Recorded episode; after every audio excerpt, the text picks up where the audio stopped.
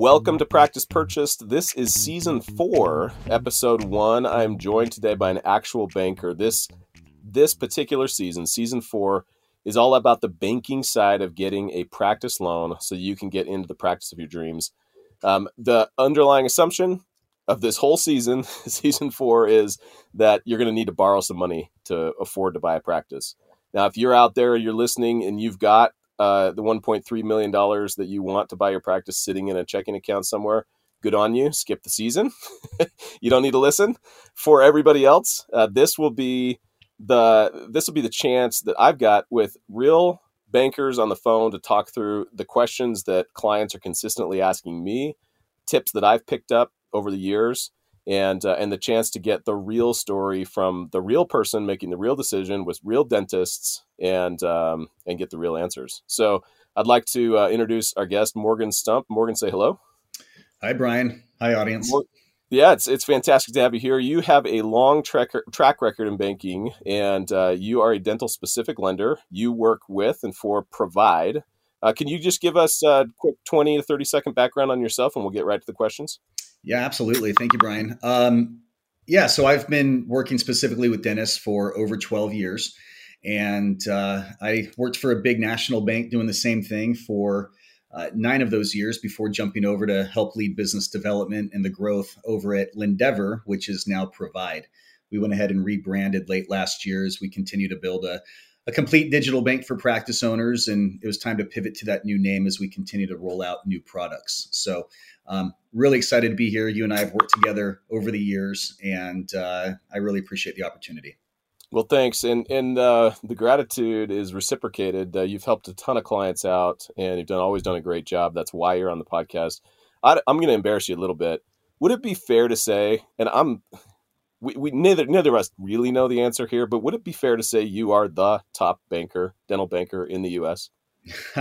um, I mean, I'm very fortunate to to have had a lot of success, and and coming over here uh, with the technology that we have is and, and the resources that we have, um, I have been able to um, be very successful, and I think somewhat of a unprecedented level. But I, I think I give credit to our engineers and, and the fact that uh, we're completely paperless, and I'm not shuffling through gigantic right. P D Fs like my counterparts at the banks have to. So. Um, Thank you for that embarrassing question, Brian. Yeah, well, um, I, what, I, not only do I want to embarrass you, but I also want people to know that the person that's giving them the advice and the thoughts on these episodes is the best. Like that's why you're on. Uh, and yep. So um, real quick, uh, Provide, uh, formerly Lendeavor. You guys are, I would bet now, either number two or number three in the country. Uh, so just both in terms of the actual banker giving advice and the actual bank you're at, we have a legitimate source of, of answers and wisdom. And so let's get right to it, Morgan. The very first question that I want to ask you is, you know, picture the the D two, D three listening, the associate that's been out a year. When should they actually pick up the phone and talk to you for the first time? Uh, that's a good question. I I say the sooner the better. I mean, even if a doctor is a D two, a D three, Uh, maybe they're a graduate, a recent graduate, and they're looking two, three, four years out. Right now is the best time to have that conversation because it is a unique, uh, this is a unique industry. Uh, the parameters that bankers and lenders are looking for um, are very specific. And so a good banker should be able to really lay out a plan for you and a pathway uh, that's going to allow you to achieve the best interest rates, the best terms, Um, and really get you into that practice that you're wanting to get into once it does come come, come time to, to acquire. So you're saying there's really no downside to creating a relationship with bankers as soon as possible, no, no matter where you're at. In fact, that's, there's tremendous upside there. And just like anything else, it's a relationship-based business. So the sooner you start that, uh, the sooner you're going to realize who is out there that's going to be able to provide you with value, as opposed to just kind of being a transactional banker. That's perfect. All right. So let's um, let's imagine the associate, the recent grad, even the dental student who picks up the phone, decides, all right, I'm going to give Morgan a call. What are you thinking when and, and the, what are the types of questions you're asking a dentist on that very first phone call? Yeah. So I'm I'm just looking to get to know them a little bit and, and really understand what their vision is. Um, you know, most dentists these days go into dental school understanding what kind of ownership experience they want.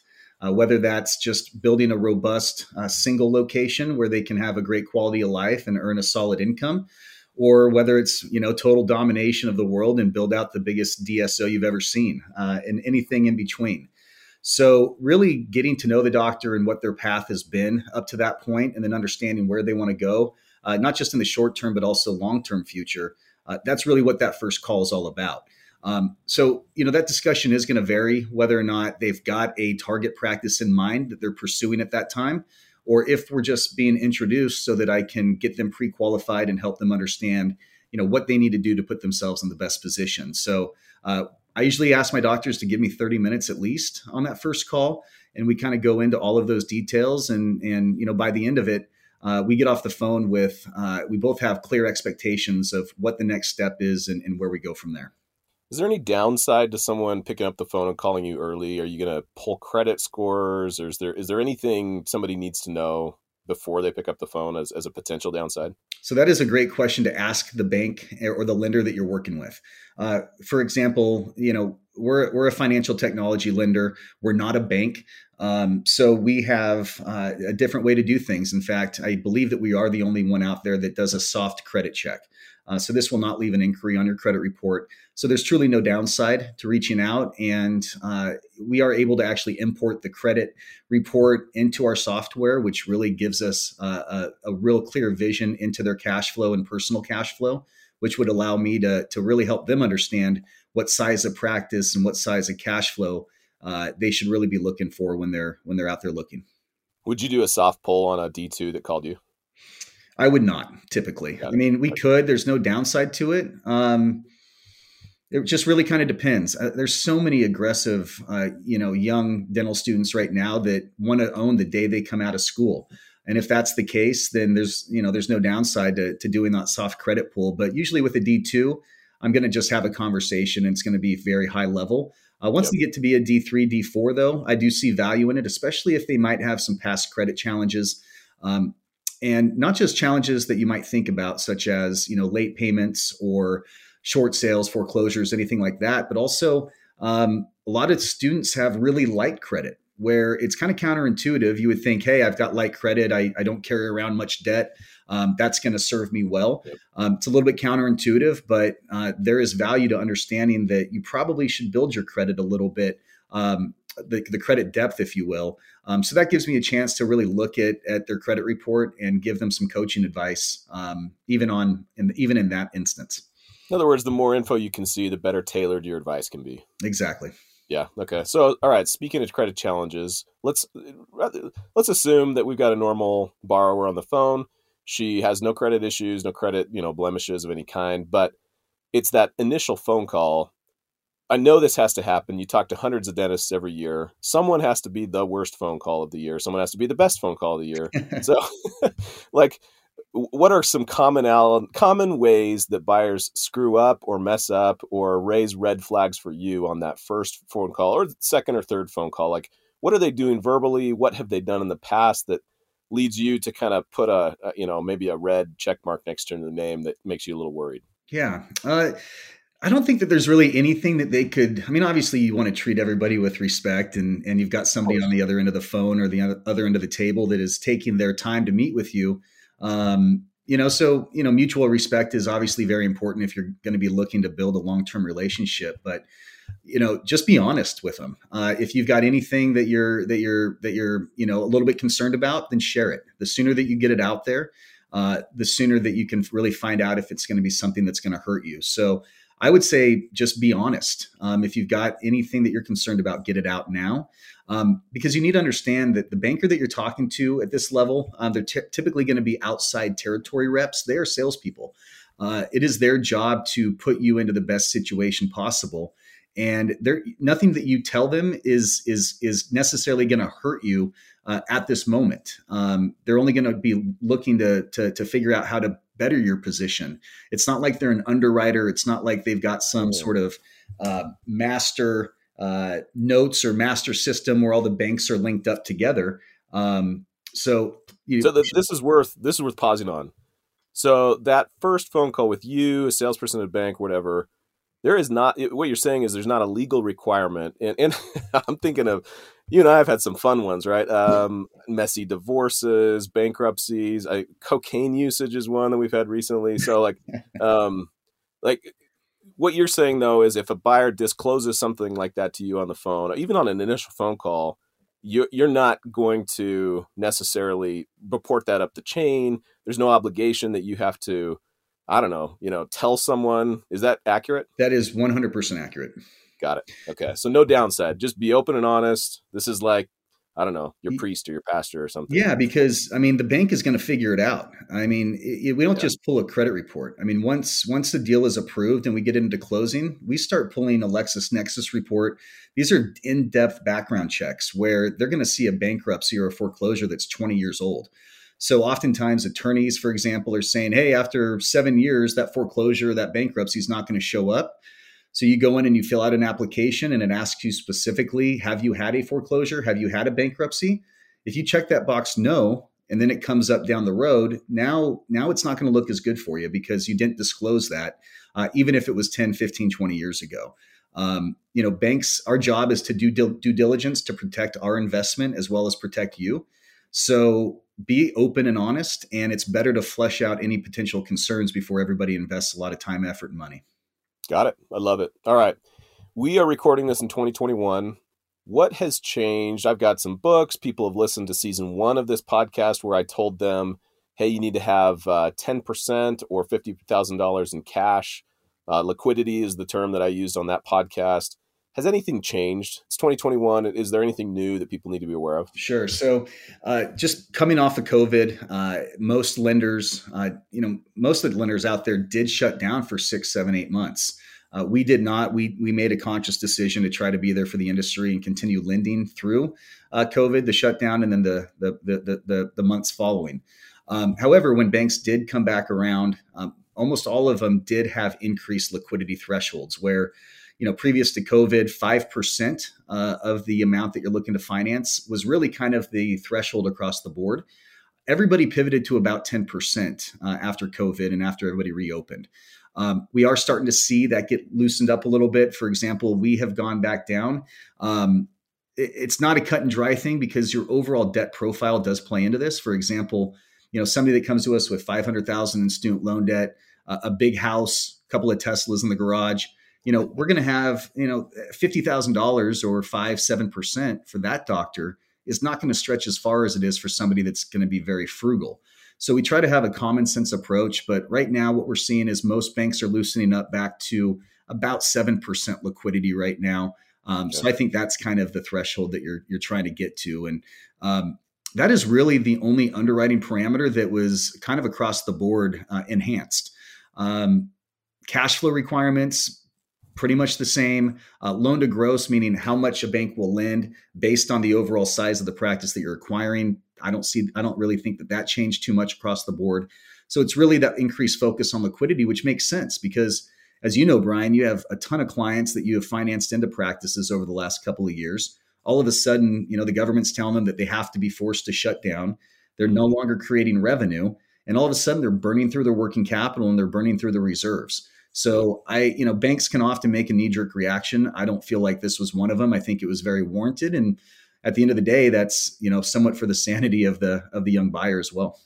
Yeah. So that, in other words, there's two reasons to have the cash. One is to show the bank that you're a responsible borrower, and the second is for an emergency. And what you're saying is, hey, we just saw an emergency. Exactly. So it's a perfect example of why you need that cash in the bank. Correct. And I think that goes back to your question about, you know, how do buyers screw up the early steps of the process? Um, you know, a, a lot of folks have kind of a mentality of wanting to get rid of their debt, which I'm, I'm kind of old school like that. That's common sense to me.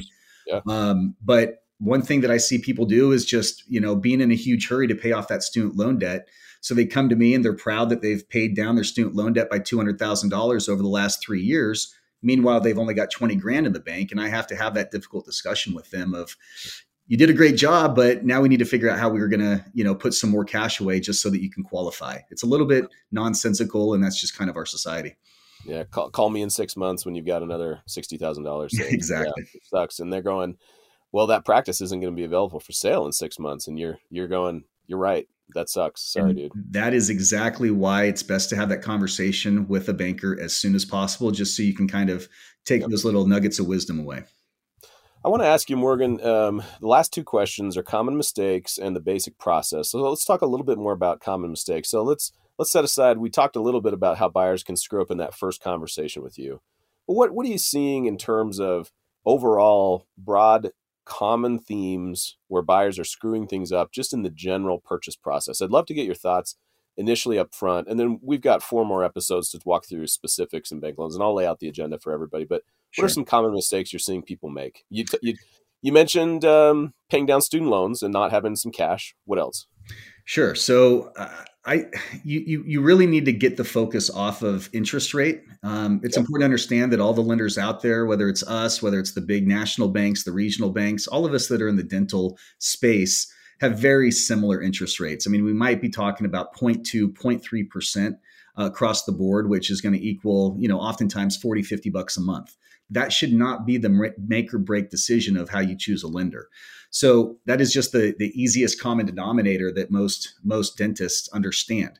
Um, right. So what you really should be focusing on is, you know, who is going to be that lender that's going to be there to support you and where you want to be in, in five to ten years. Rates are historically low right now. So, you know, you you signing with a bank, uh, they're going to have, everybody has a pretty much a five-year prepayment penalty. Mm-hmm. So you're basically marrying that bank for five to ten years because you're probably not going to want to refinance that debt because rates should be going up down the road or we have bigger issues on our hands. Yep. So really focusing on who that, that lender that's going to support your vision of maybe it's two locations, maybe it's three locations, maybe it's you want to buy your commercial real estate within the next year that the practice is out of. Um, really understanding what bank is going to support that is it should be driving your questions during the, the shopping period, if you will.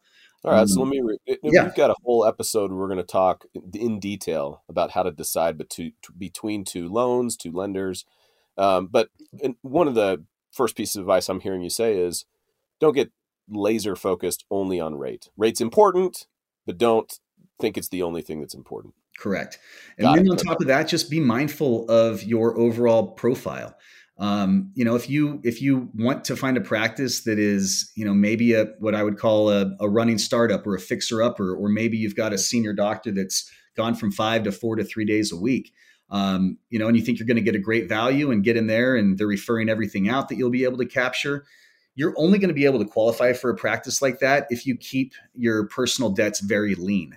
Um, so really keep your eye on the prize. If your goal is to become a practice owner, I know that you might be out of, out of school now, and now you're making a decent living as an associate, but don't load yourself up on personal debt because every dollar a month that you have to send out the door, that just means you've got to earn more money in the practice that you find. So if you do go out and you buy the big house, you you know buy the the, the vehicles, and you've got a really expensive cost of cost of living, then you're going to have to go out and find a really robust practice. And this is something that we run into all the time. So have your end goal in mind as far as the the, the size of practice that you want to buy, and then make sure that your lifestyle fits accordingly.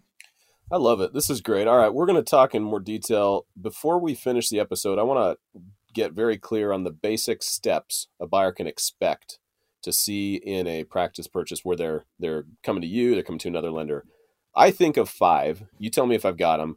Then I'm going to rapid fire question, have you explain the five, all right? Sounds Step great. One would be pre-qualification, approval two, commitment three, number four would be closing, and five would be funding. Yes. Hey, did I get those right? And if yes, in five seconds or less, describe pre-qualification. You nailed it. Uh, pre-qualification is just understanding what you're going to qualify for when the time comes. In other words, how much? Correct. Got it. Okay. What's an approval? So once the target practice has been identified, uh, a full package will be gathered. So we'll collect the tax returns of the seller. We'll collect your personal tax returns, understand your production, and uh, basically collect a full package so that we can submit a formal submission to the credit team. Um, yep. That is when the underwriter goes through it and, and whatnot. Yep. All right. Big stack of documents, although it's literally not a stack. It's it's a bunch of P D Fs and, and emails and stuff. Okay. All right. Commitment. Number three. What What's a commitment? This is the big one. So I'm going to spend at least ten seconds on it. um, this is this is your chance to really under you know choose the lender that you're going to go with. Um, all of us understand as bankers that you know you're probably talking to two or three lenders out there. Um, and that is okay. We are fine with that. You're trying to make the best decision you can. But once a lender presents you with their approved terms, they're laying out all their terms and conditions. Once you sign an approval letter, that is you committing to do business with that lender.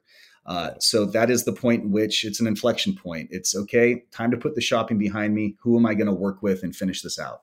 Okay, I like it.